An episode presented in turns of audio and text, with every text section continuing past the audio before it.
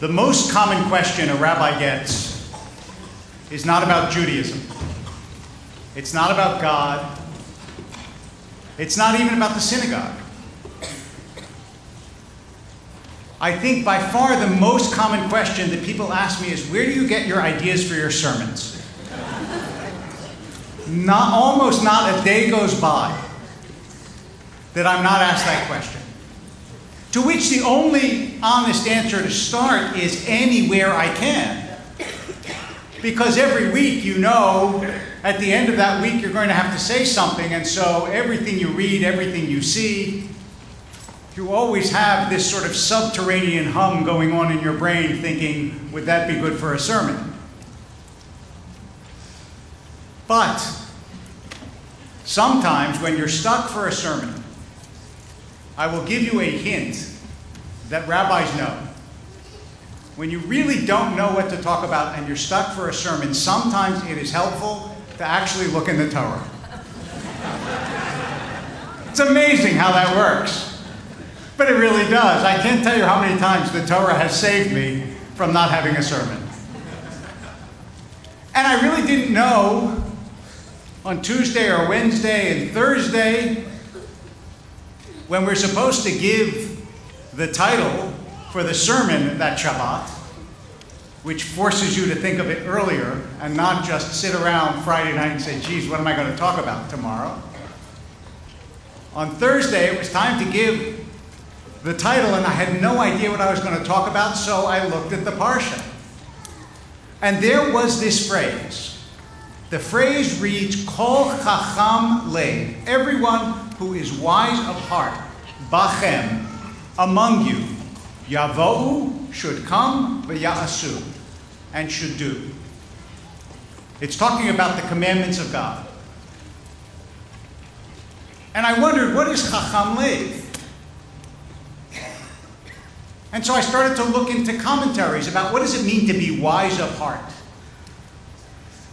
By the way, uh, before I get to wise of heart, let me just tell you that this book that sits over there that I always look at, um, if services drag at all, which I picked up many years ago from a used book sale at the University of Judaism and it was very good when the University of Judaism, now called the American Jewish University, it was very good when they had used book sales because at the time I ran the library, so I got first crack at all the used books.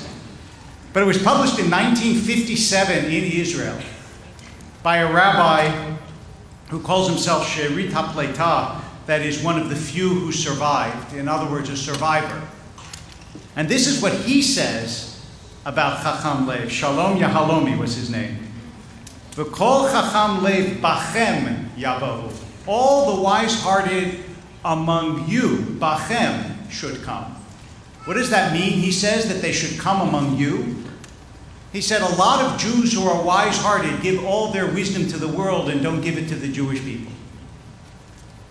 He said if you're good at something, whatever it is, from science to scholarship, bachem yavo, make sure that it is for the good of the Jewish people as well. This is from a book in 1957 from a rabbi who lived in Tel Aviv at the time. So you find hidden gems along the way and powerful purposes, and that was a wonderful insight about how many people contribute to the world and not to the Jewish people, how many names there are up on the giving wall of the symphony that aren't on the giving wall of the synagogue. But it wasn't the only meaning. And I started to examine what Chacham Lev meant to the rabbis and came up with an interpretation from Rav Shach that went through Rabbeinu Yonah that has a long lineage in which they say the following. He says, What does it mean to be wise? It can't be to know stuff. Because there are many people who know things who aren't wise. In fact, the Talmud even has a phrase for such people. They're called baskets full of books. That is, they know a lot of facts, they know a lot of things, but they don't know how to live. And yet, It can't only be about emotional maturity because then you don't need the word chacham, which usually refers to intellectual capacity. A chacham is supposed to be somebody who's smart in one way or another. And so he says, I turn for understanding to the phrase in the Mishnah, Ezahu chacham, who is wise? Do you know what the answer to that is? Halomed mikal adam, someone who learns from everyone. And he asked himself, who is it that learns from everyone? The person who learns from everyone is someone who approaches each encounter with the attitude that there's something to learn from this person. He said, So I decided that Chacham Lev meant the natural, unquenched curiosity and desire to know.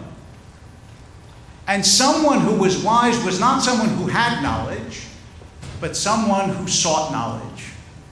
And that too many people go through the world assuming they know everything they have to know about other people or about other things, and so they go through the world blissfully happy with their level of knowledge, and those are people who are not Chacham.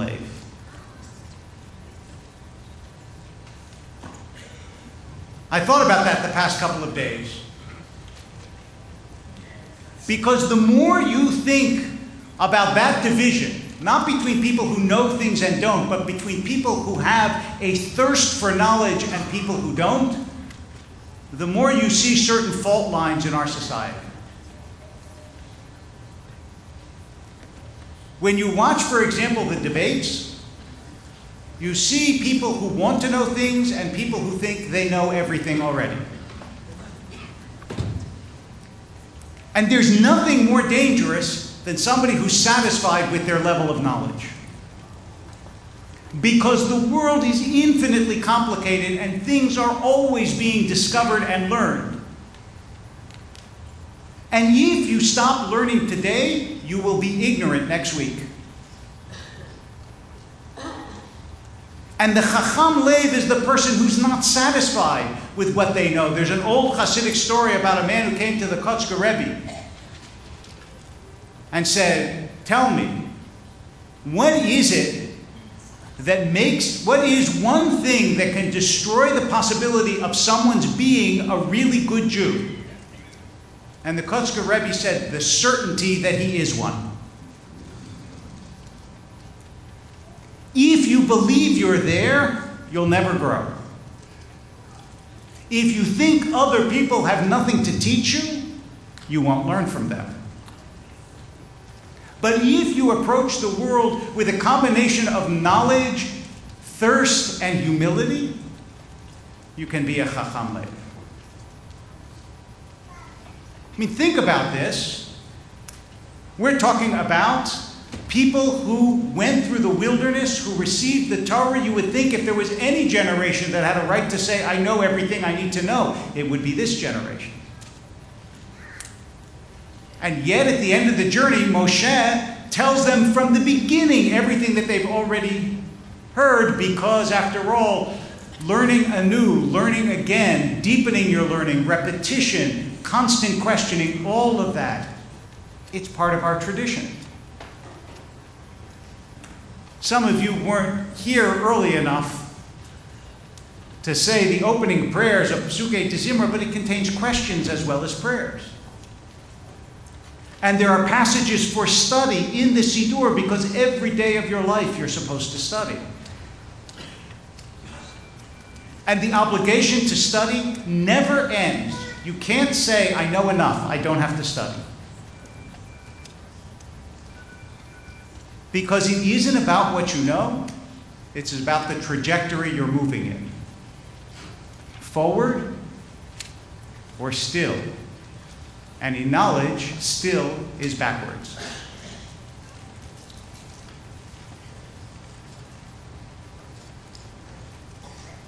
When you look at the Jewish communities of the past, one of the things that is striking and wonderful about them, in places as various as villages we lived in to camps that we were herded into, is Jews were always learning. There used to be societies of wood choppers and tailors and shoemakers for the study of Talmud and Mishnah and Musar, ethical learning, all throughout Eastern Europe. Because everyone knew that the only way you grow your soul is to learn more, to understand more. Chacham means somebody who has a constant, unquenchable, unquenchable desire to know more, understand more, care more, and therefore, vaya'asu, do more. You remember that story that I've told before about Heschel, about the man who came up to him and said, You know, the reason I don't go to the synagogue is because really I'm a pretty good person. I'm nice to my family and I give charity. And Heschel said, Oh, God, I envy you. Because me, I'm always saying the wrong thing, inadvertently hurting people, not helping as much as I could. You're so lucky to be you. Two different ways that people look at themselves. The soul of a theologian and a chassid like Heschel, he was constantly examining ways he could grow and do better. And therefore, he was constantly mindful of the ways that he slid back and did wrong. In other words, in that conversation, it was Heschel who was the Chacham Lev. So you see, when you don't know what to say on a Shabbat morning, the answer is to be a Chacham Lev, to say, I need to learn something in order to teach something. So let me look at the Torah. It'll tell me what to say. I just want to remind you that that rule doesn't only work for rabbis. The next time you are perplexed, or you have a spare moment, or you just want to grow, open a book, take a class, listen to a lecture, learn, grow, join a nation of Chachmei Lev, of wise and discerning and seeking hearts. Shabbat Shalom.